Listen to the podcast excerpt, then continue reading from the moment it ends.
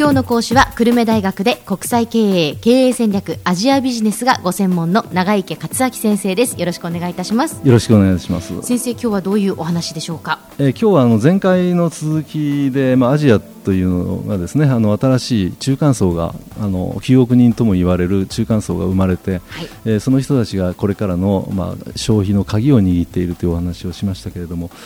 じゃあどういうふうに鍵を握っているか、じゃあ具体的にどういうそのニーズを持っているかみたいな、少し中身に入っていきたいと思います、今回はね。はい。で、まああのー、この経済産業省の調査などにもよります、あのによりますとですね、アジアにおけるいわゆるライフスタイル意識がどういうふうに変わっているかということについて言いますと、えー、まずその国内ブランドよりも海外ブランドが好きだと、これどうも日本女性と共通しているところがあるんですね。そうですねまあそんなことで、そのこういった地域の全体の ろくじゅうごパーセント がそういう傾向があるんだそうです。で、にばんめにね、あのファッションとか美容、あるいは着るもの、これにはですねちゃんとお金をかけるよと、これが大体全体の ななじゅうはちパーセント ぐらい占めていると。うーん、それから料理とかですね、そういったようなもの、多少、多少高くたっていい材料のものを買うよと、使うよと、こういう人たちはもっと増えてはちわりいじょうと。はあ。それから車も安ければいいっていうんじゃなくて、ある程度こだわりを持っていて、あの特定のブランドを少しふたりがかりで稼いで、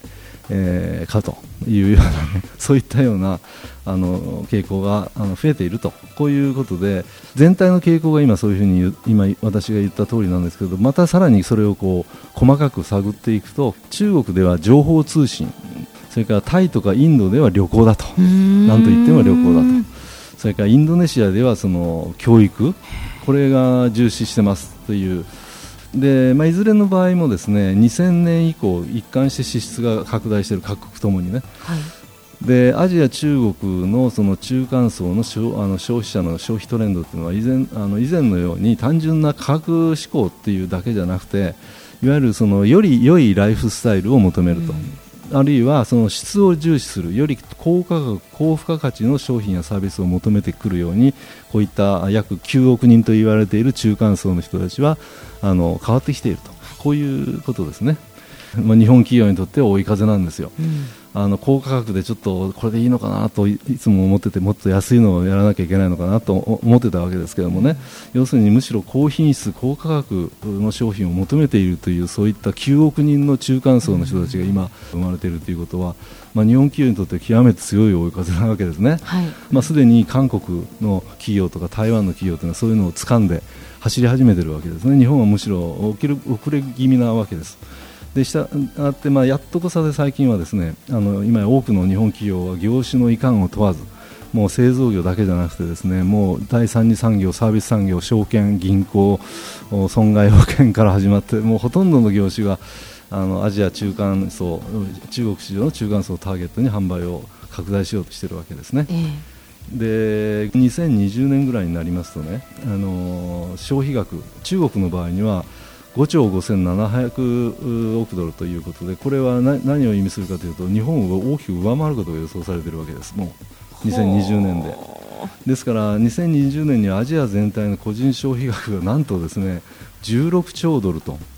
でこれにひゃくをかければ円が出てきますけどね、えー、ね、あのということで日本の約 よんてんごばいぐらいにその個人消費額が増えるわけですよ、うん、今までいけば、うん、そうするとそれはその額はどういうことかというと、ヨーロッパを抜いてアメリカに並ぶ総額になるわけです。ですからこれを、これが一番近く、九州の一番近くあるわけですから、アジアはね、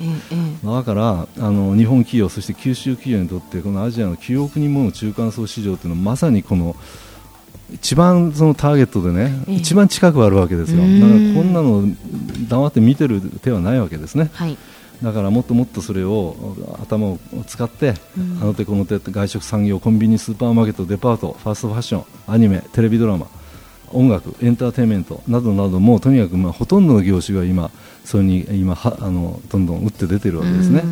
であとはその戦略の質次第というところなんだけれども、最近は日本の商社とか、あるいは宅配便産業もあのアジアに進出して、そのいわゆるサプライチェーンの構築を今図っているわけですね。それに乗っかってデパートだとか小売業とかなんとかがどんどん出ていくと、こういうことで、あの例えば、まあ、九州でいうといちごとかね、果物とか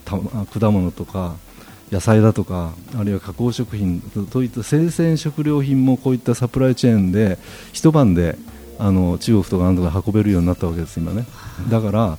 あの今までちょっと遠いから生鮮食料品はちょっとねって言われてるところも九州だったら大丈夫な、メイドイン九州のものだったらね、えー、だからこういうのをもっともっと頑張んなきゃ、頑張ればもっともっとあのビジネスチャンスたくさんあるよとっていうわけですね。確かに、だってもう日本のそのね、そのまあ野菜ですとか果物ですとか、うん、それから農産物のその安全性、うん、質の高さっていうのはそれはもう誇れるものですからね、うん、もう折り紙付きですから、それよく知ってるしね、えー、またね、はい、あの中国とか東南アジアのよく知ってるわけですから、まあ、国内はもう今成熟化してにせんごねんかなろくねんかな、もう人口減ってるよね、あの日本も減り始めてますから、やっぱりあのせっかくこういった成長しているマーケットがすぐ近くにあるわけだから、あの戦略をきちんとやってね、そしてやってあのどんどん出していけば相当その潤うんじゃないかと思うんですね。同時にあの九州には火山もあればいろんなものがたくさんありますから、お城もある、歴史もある、だからそういったもので、まあ、東京オリンピックに向けて目標もでき、できたし、来てもらったらどんどん、うん、ね、お金、ね、じゃんじゃん使ってと、ね、福岡にも久留米にも来てと、はいいうことでいいんじゃないでしょうか。では先生、今日のまとめをお願いいたします。はい、えー、まとめですけれどもね、えーとまあ、そのアジア各国都市の中間層というのはもう非常にその先進国のライフスタイルによく似てきていて、なぜならば高学歴であの高質のいい質のいいサービス業とかそういったのに勤めている人が多くて、ダブルで共稼ぎで稼いでますから、そういった人たちがあの単なる低価格志向じゃなくて、逆に高価格高品質志向になってきているわけですね。ですからそういったまたその海外旅行熱も高まっていると、でこういった傾向今後もずっと続くと考えられますから、あの東京オリンピックの開催の頃にはですね、アジア全体の個人消費が日本の よん,ご 倍ぐらいに達していますからね、これやっぱりチャンスを生かさない手はありませんねと、今からちゃんと戦略を練ってもうバッシリとそこのニーズを取り込みましょうよというのが結論ですね。はいはい、今日の講師は久留米大学で国際経営経営戦略アジアビジネスがご専門の永池克明先生でした。どうもありがとうございました。どうもありがとうございました。